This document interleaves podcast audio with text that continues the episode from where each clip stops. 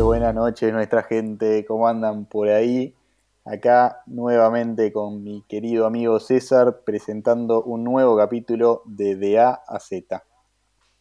Y hoy, primero, antes que nada, queríamos hacer unos breves, unos breves anuncios, eh, tal vez contarles un poquito de lo que se viene, tenemos algunas unas noticias, eh, y bueno, así que lo dejo a César para que se encargue de esta parte. Bueno, buena gente, acá estamos muy contentos, un sábado de la noche bien arriba. Y, bueno, queremos empezar este capítulo haciendo un par de anuncios, contándoles un poco lo que se viene, porque nada, por suerte ya el lunes terminamos con toda la facultad, así que vamos a tener un mes de vacaciones y le queremos dedicar full al podcast, tanto a la parte gráfica como por ahí a pensar un poco más eh, la estructura de los capítulos. Y nada, como comentarles eso y también a los que estén escuchando y les cope, se animen a mandarnos por, por Instagram, por WhatsApp, para los que nos conozcan. Estamos pensando en agregar por ahí nuevas dinámicas.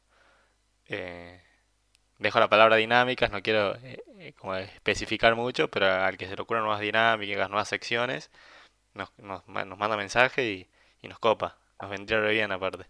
Claro, queremos incluirlos un poco a ustedes para que, no sé, para hacerlo un poco más divertido y ver qué es lo que ustedes quieren escuchar acá eh, pero bueno, sin hacerlo mucho más largo, lo dejamos ahí abierto para, para ustedes. Y también remarcar un poco, somos muy poco marketineros, nunca hablamos del Instagram, lo mencionamos muy pocas veces. Pero, pero bueno, en Instagram siempre estamos subiendo después, no sé, durante la semana historias sobre las referencias de lo que fuimos hablando, un poquito de eso. Eh, y también, bueno, vamos a estar subiendo más publicaciones y todo para mantenernos más activos. Pero bueno, basta de anuncios, no los vamos a aburrir más. Vamos con el capítulo de hoy.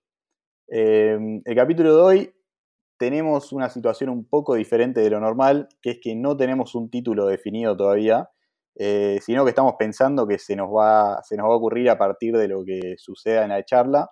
Obviamente sí tenemos un tema definido, eh, pero queríamos ver si a partir de este tema del que vamos a hablar surgía algún nombre copado o algo de lo que hablemos que nos inspire.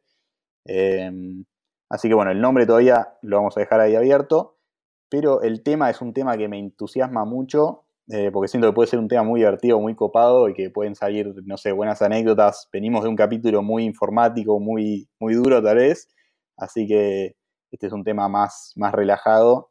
Eh, y es el tema de los abuelos. Gran tema. A mí me, a mí me gusta mucho este tema. Em, pero bueno, como dije, tal vez lo empezamos un poco amplio así, vamos a ver hacia dónde va tenemos algunas puntitas tal vez pensadas cada uno para, para, ir, para ir viendo. Pero bueno, como siempre dejo a César para que arranque con el disparador y, veremos hacia dónde va todo esto. Tremendo, tremendo. Yo también estoy bastante entusiasmado porque pueden salir un par de anécdotas graciosas. Después le pasamos a nuestras abuelas a ver qué opinan. sí, va, a ser divertido. Va a ser divertido ver qué opinan nuestras abuelas. Sí. Eh, no sé, a mí me, parece un buen, un buen disparador la comida, porque está el, el cliché de que las abuelas cocinan, cocinan zarpado. Eh, bueno, hablando obviamente conté un poco antes para ver qué, qué onda. Los dos coincidimos en que, en que nuestras abuelas, eh, bueno, por ahí también contar un poco qué onda nuestros abuelos actualmente, nuestra situación con nuestros abuelos, y ahí seguir con la comida. Pero nada, coincidimos en que nuestras abuelas cocinan bastante y cocinan bien. Eh, nada, yo personalmente tengo una abuela viva, que sería la madre de mi mamá. Y, y bueno, eh, mi abuela nunca estudió, pero a lo que se dedicó siempre y, que sigue haciendo, tal vez jugar un poco menos por, por la edad y, y el tiempo y qué sé yo, pero siempre hizo, hizo cocina. Y, y nada, por ejemplo, mi abuela tiene un algo como bastante reconocido o que se lo piden bastante, que es el budín de mandarina Incluso se lo hice probar a Teo y a, un par de amigos más que por ahí estén escuchando. Pero nada, es como, es como su, uno de sus platos eh, esenciales. Claro, siento que no podés ser abuela y no saber cocinar. Como que llego a tener una abuela que, que no cocina como la concha de la hora y me mato. Em, pero sí, es verdad como que siento que cada, cada una tiene que vez sus platos eh, no sé, sus platos icónicos. Y algo que, hace mi abuela, mi abuela la rompe toda en la cocina cuando hay una reunión familiar, está, arranca cuatro o cinco días antes a cocinar, te lo juro por Dios. nadie lo puede creer, pero cinco días antes se pone a cocinar y lo que hace es que hace como, no es que hace un plato para cada uno, sino que hace una comida para cada uno. Como que si a él le gustan las milanesas de pollo, hace milanesa de pollo, a mí me gustan sus buñuelos de espinaca, hace una torre así de buñuelos de espinaca. Así que la mesa, eh, cuando vamos con milonas familiares en su casa, la mesa está llena de comida. Y, bueno, esto de que las abuelas siempre nos quieren dar más y más y más, así que un domingo que vamos a ver a mi abuela, sabemos que vamos a volver todos explotados, que ese domingo no puedo tener nada a la tarde porque no me voy a poder y bueno, de acá levantar el típico meme, o bueno, que en su momento fue típico del, eh, che, nietito, estás muy flaco, eh, no, abuela, acabo de comer y te cae, pum, con un plato 18 milanesa. Eh, nada, con esto de como que siempre se, no, no es que se exceden, pero siempre hacen mucha comida, cosa que me parece tremenda. Y, nada, sí, por suerte tenemos abuelas que, que, cocinan muy bien. Me parece increíble que tu abuela se ponga a cocinar cinco días antes. Lo me, lo imagínate hoy los lunes, tipo en clase, pensando, la puta madre, quiero los, los buñuelos del domingo. sí, no, además algo que hace que, es increíble es que nos manda el menú.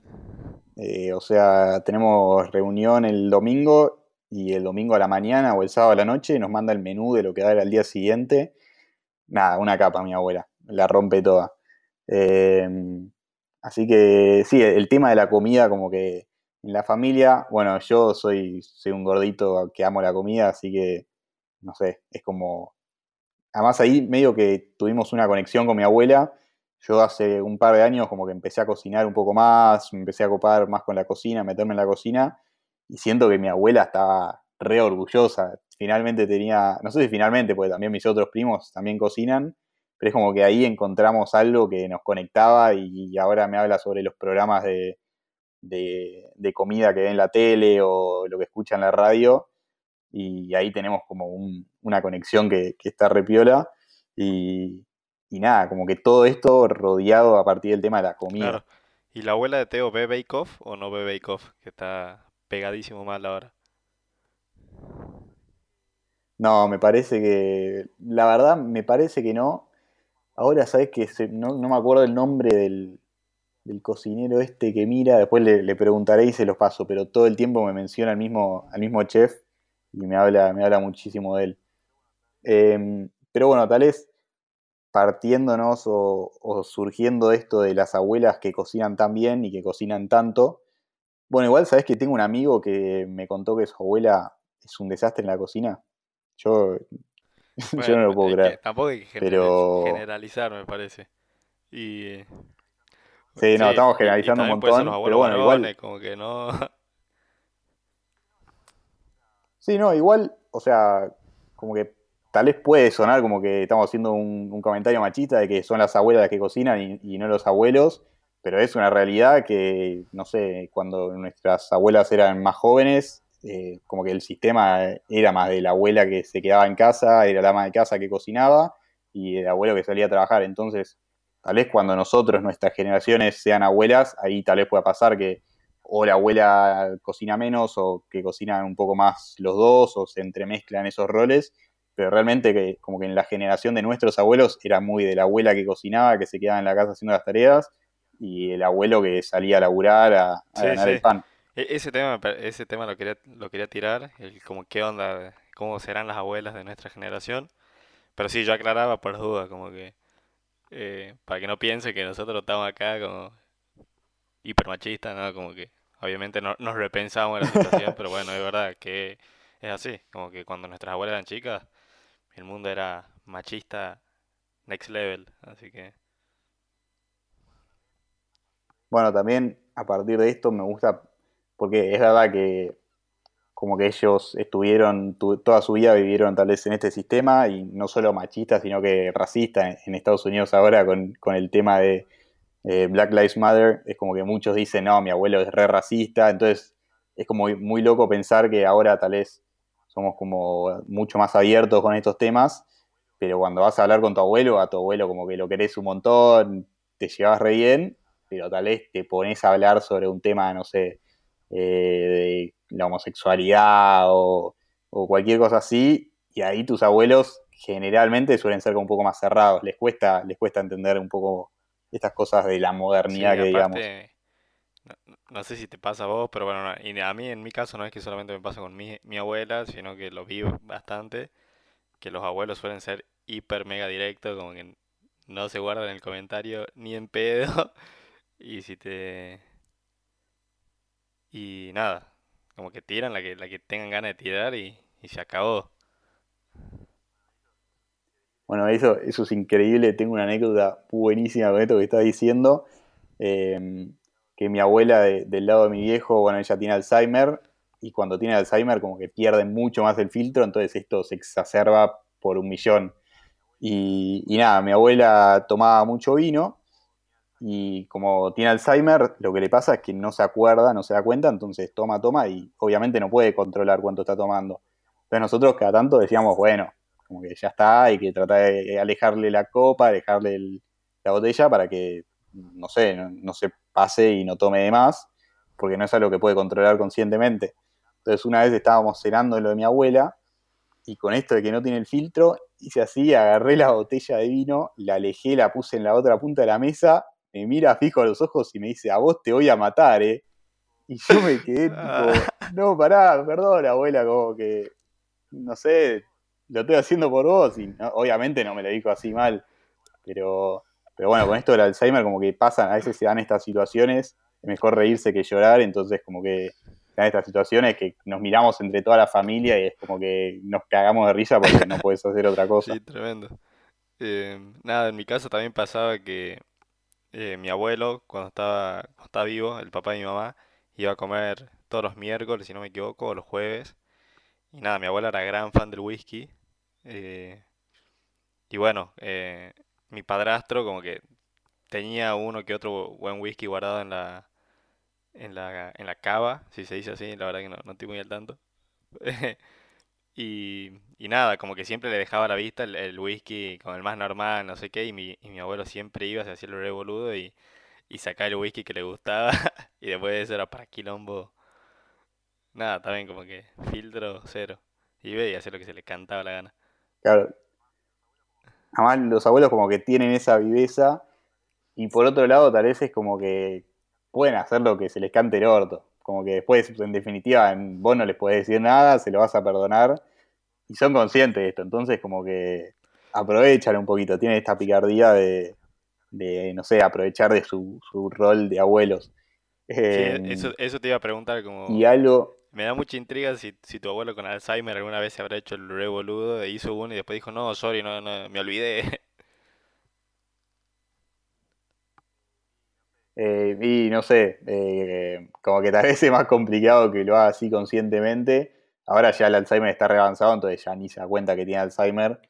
Eh, tal vez al principio le pasaba que decía algo, después te lo repetía, te lo repetía, y como que se daba cuenta que lo repetía, pero lo que hacía mi abuela era que era tan, era como tan viva así, que como que chamullaba como para hacer que, que no sé, que estaba al tanto de lo que acababa de pasar, o que siempre te, terminaba construyendo, te terminaba hablando un poco de lo que realmente quería decir. Em, entonces como que a pesar de que al principio ya le estaba fallando la memoria, siempre te chamullaba un poquito por acá o por allá para disimularlo. Así que realmente los abuelos son muy vivos y no sé, como que algo que estuve viendo es que en distintas culturas tal vez se los consiga a los, a los viejos o a los abuelos de distintas maneras.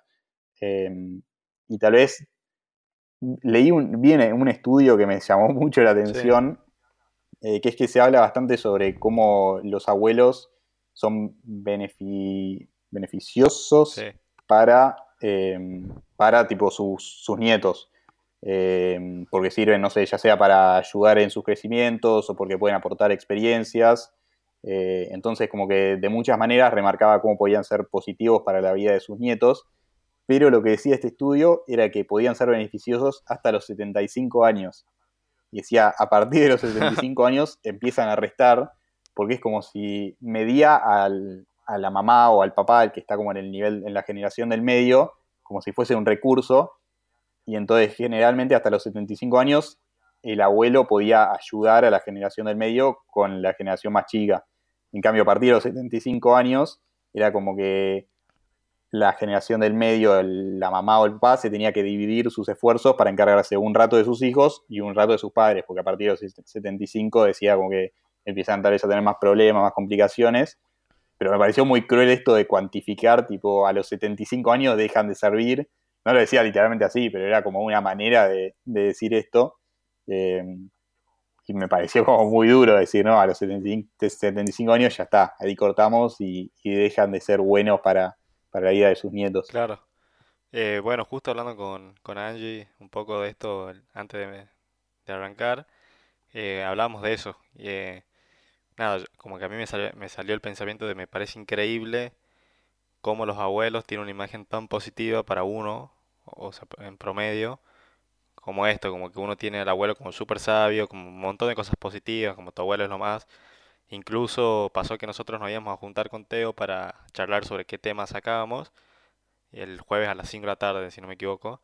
Y yo le dije, che, al final no puedo porque mi abuela me dijo de ir a tomar el té, y Teo me dijo, no, a las abuelas no se le dice que no. Entonces como que tenemos todo ese concepto súper positivo y de, que los abuelos son como súper respetados y hay que darle todo pero después como socialmente, eh, y no solamente por ahí con, con, con, los abuelos, sino con la vejez, que es algo que no vendes para nada. Es como que todo el mundo tratando de no tener arrugas, de no parecer viejo. Eh, por ahí es como, es como medio rara la, la comparación, pero es como que tiene una imagen muy positiva por ahí, eh, más personalmente, pero a gran escala es como que los abuelos son mal vistos.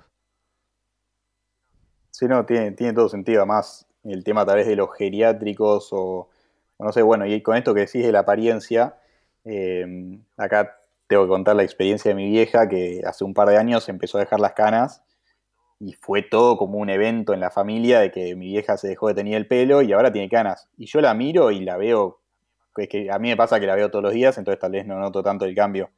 Pero para ella y tal vez para sus amigas es como una cosa muy loca esto de que se dejó las canas y mi vieja es una grosa porque lo toma como del lado positivo de, bueno, tengo mi pelo ahora que no, no me tengo que tener, tener más, tengo el, pelo gris y es algo como que lo lleva con orgullo.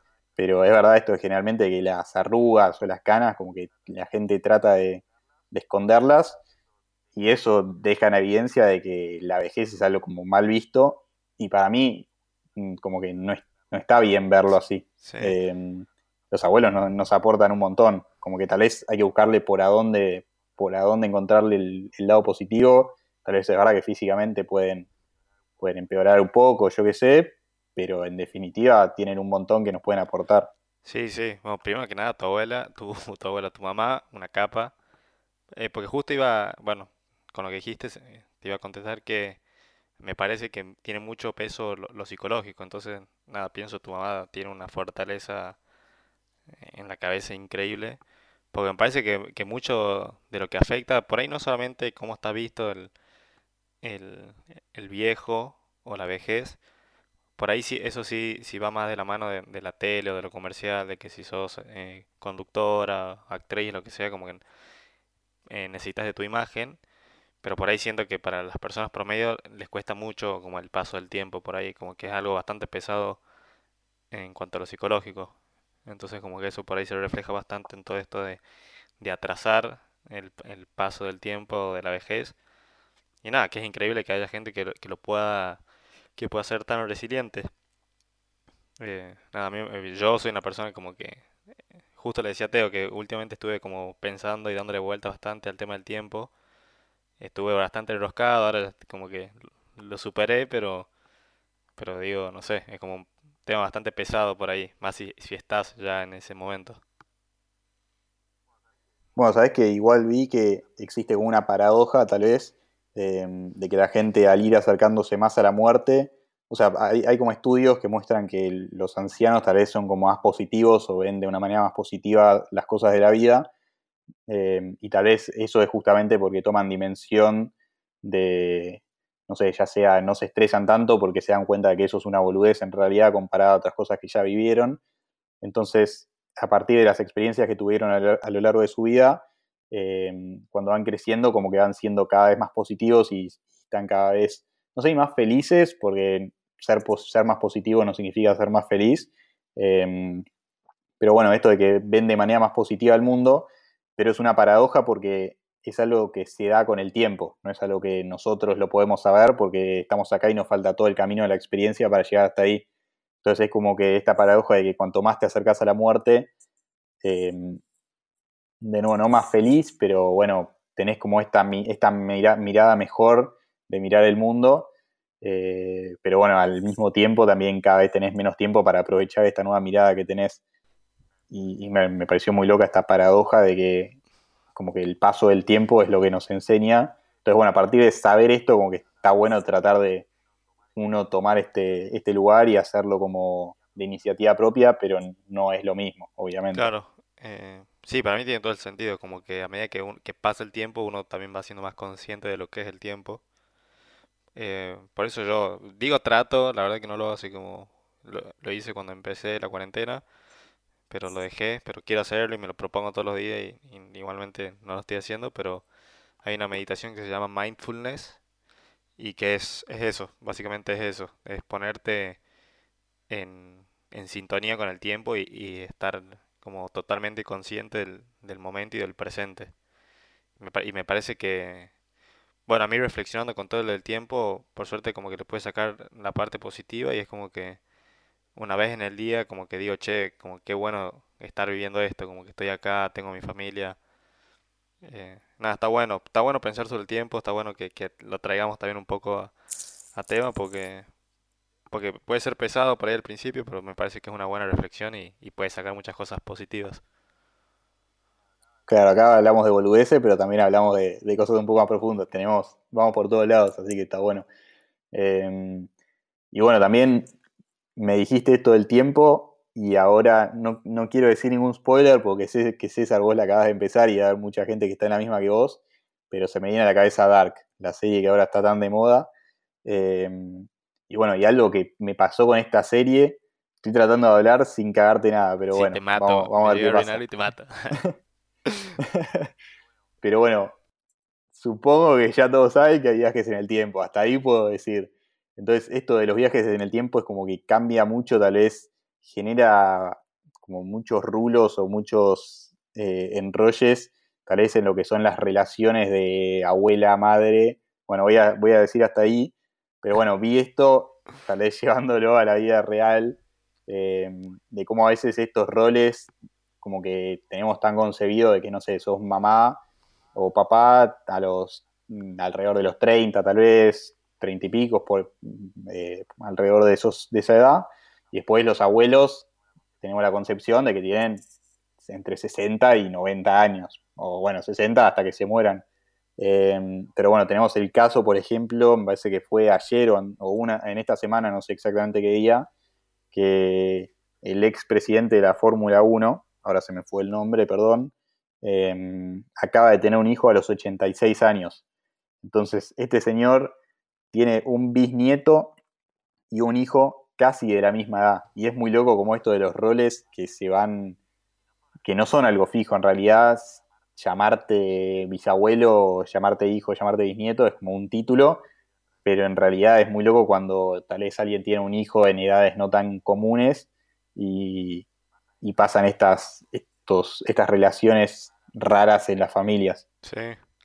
Bueno, ah, incluso a mí, obviamente mi caso no es para nada parecido y no es tan extremo, pero yo, por ejemplo, a mi, a mi hermanito le llevo 16 años, eh, pasa, pasa un montón eh, y por ahí no voy tanto a, lo mío con mis hermanos, pero sí lo veo, por ejemplo, y que mi mamá lo, recalca todo el tiempo, que en el grupo de padres de, del colegio, como que la mayoría de, de las madres de las compañeras de mi hermana tienen en promedio, no sé, como tiene 35 años y, mi mamá tiene 45.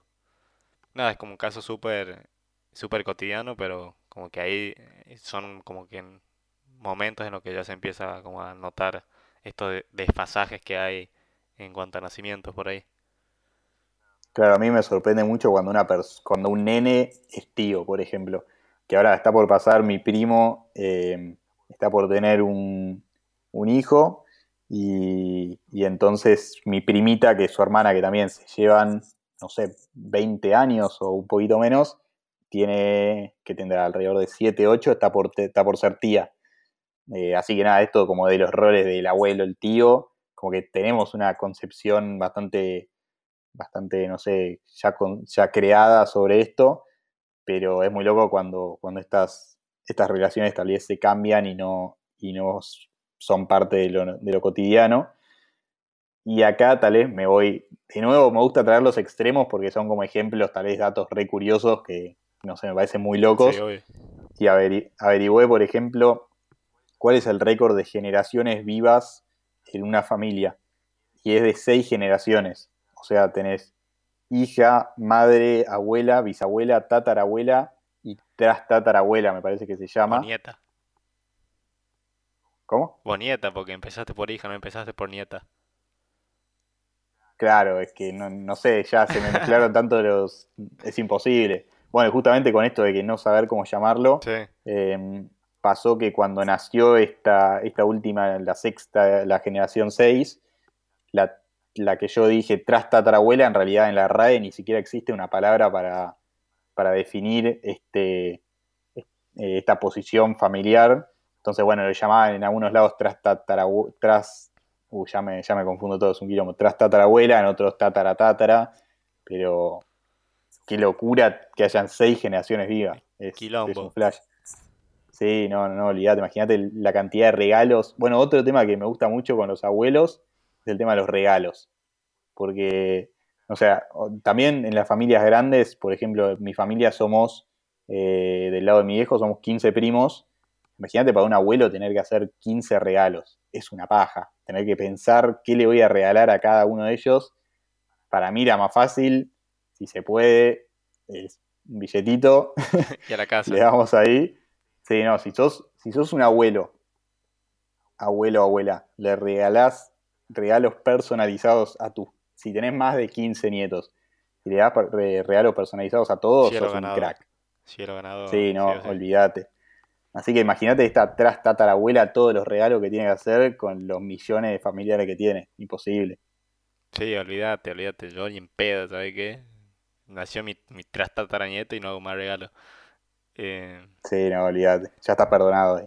Pero sí, a mí lo que me parece increíble, tipo, bueno, eh, que, que contás esto, pensar como en la relación. Como, ya ni siquiera sé si va a haber una relación entre en la tras no sé cómo, carajo se dice tatarañeta y la tras tatarabuela. eh, porque no sé, yo, por ejemplo, yo conocí a mi bisabuela. Eh, me acuerdo que con, mi con mis primos íbamos, eh, porque mi, mi abuelo se separó de mi abuela cuando ya eran grandes, habrán tenido 60 años, y entonces hubo un tiempo en el que mi abuelo vivía con mi bisabuela, hasta que ella murió, creo, y, siempre que íbamos a visitarlo a mi abuelo, bueno, estaba ella y, era como ir a, la casa de la bisabuela y, y jugábamos un montón, pero como que mi relación, mi relación con... Me salió otra vez el acento, nada que ver. Eh, mi relación con, con la Billy, le decíamos, no, como que no, por ahí no había tanta relación. Y claro, es como que tal vez estás tan alejado y hay tantos, tantas generaciones intermediarias que es como que es muy difícil relación, llevarte bien con con tu mamá, tu abuela, tu bisabuela, tu tátara y tu trastátara es, es imposible. Como que realmente es algo que no es imposible que pase. Imagínate si, si tu abuelo es extremista por ahí con cosas que, o como súper radical con cosas que uno piensa y, lo que piensa el abuelo, no sé, imagínate un bisabuelo como que no te pone de acuerdo en la puta vida. Claro, igual es muy loco porque acá como que estás, estamos diciendo que es más difícil eh, tener una relación con tu abuela pero en realidad tiene la misma edad de lo que normalmente puede llegar a tener tu abuelo. Como que la distancia, la distancia, la diferencia de edad entre vos y tu abuelo y la distancia entre esta trastataranieta y su trastatarabuela es, es lo mismo. Porque no es que, o sea, esta trastatara, no sé si se entiende, tal vez estoy mezclando un montón, pero tenía 90 años, no es que por ser trastatara tenía 200 años pero parece como que hay mucha más distancia simplemente por el hecho de que hay tantas generaciones en el medio que nos separan. Claro. Eh, sí, sí. Igual me parece que... Sí, no, tal vez, te maté, te maté con eso, hice como una, un análisis muy raro ahí. No, no es que tiene sentido, pero igual para mí sería con la bisabuela, no con la abuela. Yo no conozco ninguna abuela de 90 años. No, bueno, mi, abuela tiene 90 o está por cumplir 90, me parece. ¿En serio? Sí. Y mi abuelo, bueno, te cuento acá la historia de mi abuelo que falleció hace un año y medio más o menos, pero falleció a los 90, uh, soy un hijo de puta, 90 94, 94 quiero decir, por ahí. Y bueno, y ya te pasa que cuando un abuelo pasa a los 90, eh, o hay, dos opciones. Por un lado decís, es invencible, no se va a morir nunca, que es más o menos lo que nos pasaba a nosotros con mi abuelo, porque mi abuelo era como la figura de la familia, entonces, por un lado nadie quería aceptar que se iba a morir en algún momento, pero por otro lado era como que era tan sólido en la familia que todos decían, no, este hombre va a vivir infinitamente. Eh, pero después, por otro lado, una vez que ya están en los 90, decís, bueno, hay que aprovechar cada día porque se acerca, se acerca la muerte, yo qué sé. Eh, y también acá vi el caso de la persona más longeva, que llegó a vivir 122 años. Imagínate estar a los 90 años y que todavía te queden 32 años de vida. Claro, no, no, es, totalmente loco. Es, inconcebible, como que no podés, o sea, si sos su hijo, vas a estar todo el tiempo pensando, bueno, en cualquier momento se muere, en cualquier momento se muere, te vas a estar 32 años pensando cada vez le queda poco tiempo y bueno, hasta que finalmente a los 122 se murió, pero terrible. O, capaz se murió el hijo a los 90. Claro, sí, no, no, no. Pero bueno, ese, el tema de la longevidad es algo como muy, complicado, porque viste, como que a veces se hace esta concepción de ser del inmortal como algo tan grosso, pero al mismo tiempo me parece que cada vez es más consciente de que la longevidad no es algo tan bueno, porque como que, bueno, por un lado tal vez perdés un poco las capacidades físicas y ya, no sé, a los 115 no puedes hacer mucho. Y por otro lado, que también como que se van muriendo todos, como que si vos tenés 115, tus amigos de la vida ya se murieron todos. Claro, no conoce a nadie. Sí, así que como que la longevidad tiene esa ambigüedad de que por un lado decís, bueno, es un grosso, vivió un montón, pero por otro lado es, no, me parece, yo personalmente ni en pedo me gustaría ser esa persona que vivió 122 años. Claro, bueno, justo te iba a hacer esa, una pregunta así. Ah, primero que nada es como que sí, lo que estás diciendo me parece súper verdad y no lo quiero llevar al extremo, pero a veces digo que cuál será el fin de, la humanidad o de tratar de ir evolucionando todo el tiempo, entonces como llegar a algún momento ser, ser eternos o vivir mucho más. Eh, como que me parece, como que siempre siento que generacionalmente lo que se está buscando es poder vivir más y por qué no la eternidad. Como con Walt Disney, por ejemplo, que se congeló esperando que en algún momento vaya, bueno, es un mito, no sé si será verdad o no, pero, pero eso, y bueno, te iba a preguntar, si, si viene Dios y te dice, eh, che, Teo, no, no te decía eterno, pero puedes vivir 500 años, ¿lo aceptás o no? Sabes que justo ayer viste que está muy de moda que la gente en sus historias hace estas preguntas de qué preferís, y el otro día apareció esta pregunta de ser inmortal o morirte no sé cuándo, y yo al principio dije, no, morirme, como que ni en pedo quiero ser inmortal. Pero por otro lado, si soy consciente de que voy a ser inmortal, como que siento que ya pensaría la vida de otra manera, de tipo, bueno, voy a aprender todas las cosas del mundo, voy a dedicarle todo este tiempo a, a hacerme profesional en esto y después, siempre y cuando no me convierta en un viejo y sea un viejo eternamente, como que siempre y cuando pensando que puedo tener mi, mi salud bien y todo eso. Pero me parece que si sos consciente de que vas a ser inmortal, como que ya lo, ya lo tenés en mente, entonces la vida pasa a ser algo totalmente distinto. Pero bueno, no sé, nos fuimos muy, muy al hipotético. Pero, no. pero no sé, es, una pregunta complicada tal vez. Sí, está bueno. A mí me pasa que no sé si podría soportar el, el, el descartamiento de relaciones. Y porque ahí ya ni siquiera estás hablando de amigos, es como que podés tener generacionalmente, no sé, 20 hijos por generación, entonces, y como que te tenés que ir despidiendo de tus hijos a medida que va pasando, yo eso no sé si podría hacerlo. Sí, no, eh, eso, eso sería muy jodido. Además, el tema de tener que ir adaptándote de nuevo todo, como que todos los cambios de generaciones, una persona tal vez en su vida se tiene que adaptar dos, como que, bueno, va a vivir eh, tres generaciones tal vez, entonces tiene que adaptarse dos veces en su vida.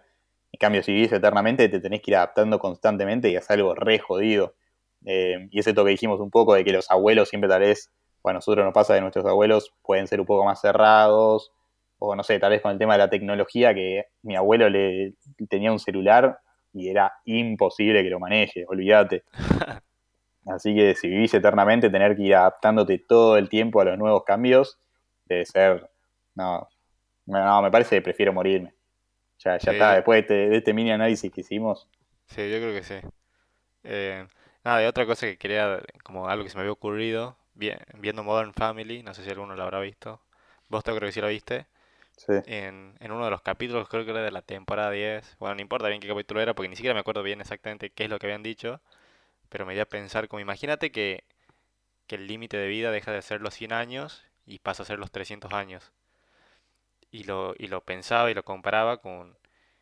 Ahora empezó a pasar un montón con todo el tema de la pedofilia, no tan pedofilia, que, que, que antes pasaba mucho más que, por ejemplo, un tipo de 22 años estaba con una chica de 15 y era como súper normal. Y ahora como que la gente se... Nada, se puso pilla y se dio cuenta que está como el orto. Pero imagínate qué pasaría en, en como... Imagínate que una persona de 200 años está de novia con una persona de 100 años. Es como que le lleva 100 años de vida, pero a la vez es como que no, está ese concepto de... No sé, es como que sería algo totalmente revolucionario para mí. En términos de relaciones, de cuánto le llevas a cada persona. Pero como que relativamente todas las, todos los años, la diferencia de años, cambia una banda. Eh, pero bueno, esto realmente ocurrió a lo largo de la historia y me fui para atrás en la historia un, montón. Al principio dije, como que hoy en día los abuelos son algo tan normal, pero en su momento cuando la, expectativa de vida de la gente era mucho menor, no sé, 40 años, eh, los abuelos no eran algo tan común. Y es algo que tal vez nunca, va, yo realmente me parece que nunca lo había pensado así conscientemente, de que antes no es que no existían los abuelos, obviamente había gente que llegaba a ser abuelo, pero lo normal era morirte antes de ser abuelo. Y, bueno, y con esto de que mencioné antes de que tal vez al abuelo, hay tantos estudios que muestran que el abuelo puede ser, eh, puede cumplir un rol positivo para su nieto. Em, hay, hay como estudios o hipótesis, teorías que muestran que entre el, como que acá las, las etapas las tengo un poco mezcladas, pero tenés el paleolítico, me parece, y entre el paleolítico medio y el paleolítico alto, que fue hace mil, trescientos mil años, treinta mil años, no sé. Em, no sé nada. Sí, no, no, no. Como que hubo un cambio bastante importante em, y tal vez mencionaban que una de las posibles razones de ese cambio era porque empezaron a haber abuelos. Entonces el abuelo podía cumplir una rol, un, rol de, no sé, cuidar un rato más a los nietos. Eh, entonces a su vez también las sociedades empezaban a crecer en tamaño y, a la medida que crecían en tamaño se generaban interacciones más complejas. Entonces así como que evolucionó más em, la raza humana. Entonces el hecho de que aparezca la posición o el rol de abuelo, porque pudieron empezar a vivir un poco más, como que generó un cambio realmente, tanto por un lado biológico en, los seres humanos, como cultural, porque se posibilitaron nuevas interacciones eh, sociales entre la gente. Así que me pareció muy loco esto de pensar realmente, o sea, que en un momento no habían abuelos o que había muy pocos abuelos y que con la aparición de los primeros abuelos, como que generaron, generaron un cambio en, todo. en la raza humana. Sí. Bueno, incluso en, en Atenas, creo que, no sé, en el año 500 a.C., 400, lo que pasó es que en la ciudad se ordenó un montón porque se, se creó el consejo de ancianos y los que empezaron como a, a gobernar la ciudad eran, eran los ancianos. Bueno, ancianos en ese momento no sé qué habrán tenido, 40, pero era como que la gente que más sabia empezó a, a darle forma a las políticas y a, y a la forma de sociabilizar. Pero bueno, con esto me gustaría ya ir cerrando el capítulo porque Nada, mentira. Pero no sé si te si viste que vamos tipo como 40 minutos ya. ¿Llevamos 40 minutos? Un break y, y después ya seguir con 40 minutos. Boludo, dijimos, no, este capítulo lo vamos a hacer más corto, pero... Uh, bueno, vamos, vamos a un corte, ¿vamos un corte o terminamos acá? Ahora no sé qué hacer, me puso. No, va un corte y metemos un, un, final de me parece, me parece muy bien. Y, y, y, se va a 50 minutos el capítulo y está bien, escuchable. Bueno, Ahora en un toque volvemos con, este tema de las abuelas y de A a Z.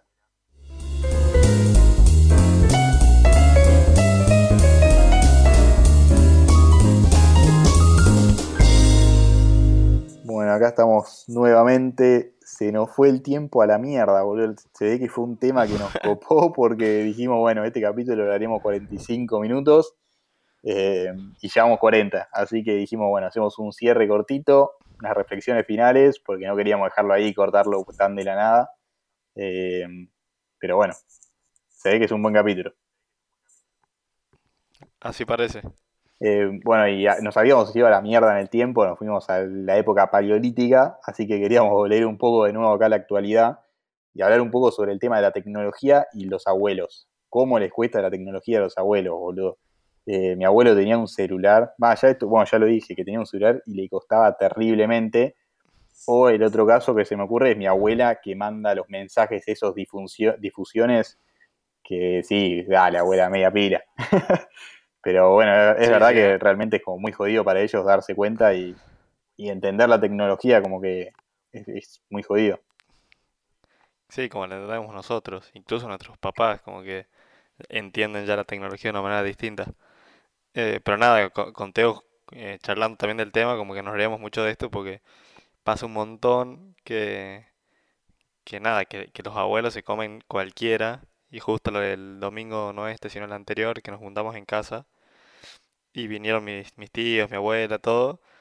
Uno de mis tíos contó y se cagaba de risa porque mi abuela, típica abuela que difunde todos los mensajes y a, no sé, 400 personas, difundió el típico mensaje de eh, mi chatito y cabezón está, está ingresando a Tucumán con coronavirus, así que difunda el mensaje para que no se expanda, no sé qué, y mi abuela después se quería morir porque lo había difundido por todos lados. Bueno, sí, pensá que si el Kun Agüero se, se come esa de... ¿Cómo, fue la de Kun? Eh, que haciendo streaming dijo... ¿Qué había dicho? Sí, mi, mi cabezona. Sí, una cosa así, boludo. Así que imagínate si el Kun Agüero se, se come esa, nuestro, nuestros abuelos, olvídate. Em, pero bueno, tal vez... Sí, sí, y empezó a pasar un, un montón también ahora con, con la cuarentena. Como que ese tipo de bromas se se expandió una banda. Sí, sí, sí. Además, bueno, hoy en día, tanto con el tema de las fake news o los mensajes, esto como que. O lo que me parece una guachada. Una guachada. Pues además están, como viste, los códigos de. Como que nosotros los pendejos usamos los. Usamos WhatsApp de cierta manera. Después está mi vieja, que también yo a veces le digo, che, mamá, esos mensajes. H. Sí, bueno, por un lado está en la HF. bueno, F ya, como que no hay ni en mi generación, boludo. Eh, pero pero como que le digo, che, mamá, en WhatsApp, no sé, no se hace tal cosa, no se hace tal cosa. Pero bueno, mis abuelos es como que ya están en una generación que es como que, bueno, de, como que ni idea, que hagan lo que puedan, porque aprender de tecnología, como imagínate si a veces nosotros ni entendemos la tecnología, para ellos que fue algo que les apareció a los 70, 80 años, es imposible. Sí, bueno, volviendo al tema este de cómo serán los abuelos de nuestra generación, yo creo que, si algo tiene de bueno nuestra generación es que, que justamente esto, como que por ahí los abuelos que están vivos hoy, eh, puede que hayan sido la generación que hayan tenido el cambio más rotundo de, de, la historia, porque literalmente pasaron de, de crecer una infancia que en la tele, pero ni se visibilizaba, como que, bueno, como que medio que existía, pero el celular, algo extraterrestre, como un montón de cosas, medio que la luz era un lujo, y, están hoy ahora que, lo tenía Siri, boludo, que le decís, che, Siri, tal cosa, y pum, te contesta. Como súper disruptivo. Sí, igual, no sé, ¿eh? porque tal vez como que a partir de los cambios, a partir de la aparición de la tecnología, como que ahora tal vez los cambios van a ser exponenciales. Entonces, cuando nosotros seamos. Es que es imposible saber qué carajo va a haber cuando nosotros seamos abuelos.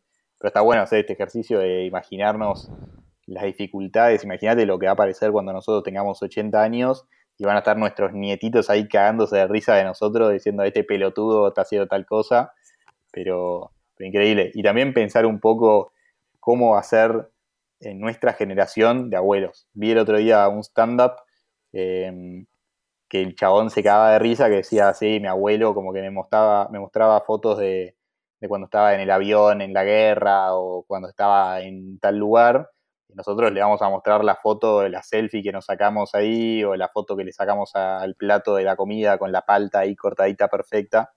Así que nada, reírnos un poco de cuando nosotros seamos, nosotros seamos la generación, la generación de abuelos, va a ser todo muy diferente para nosotros. Sí, te juro. como que me intrigo mucho. No quiero llegar y descubrirlo todavía, pero me Claro, démosle, démosle tiempo, boludo. Después en cuando, no sé, ahora que tenemos 20 años, en 60 años escuchamos de nuevo este podcast y nos vamos a cagar de risa. Y la flayamos sí, toda. sí. Eh, bueno, no sé si te, si te parece, ya vamos, podríamos ir Dale, cerrando. volvamos a nuestra tradición de cerrar con una anécdota sobre algo relacionado al tema de lo que estuvimos hablando, así terminamos bien arriba. Y esta vez la anécdota te la tiro para tu lado. Todo, así que todo tuyo el cierre. Dale, tengo una, tengo una buena anécdota. Igual quiero decir que si vos tenés otra que esté buena, contala, que no, no, no nos limitemos tanto tampoco por el tiempo.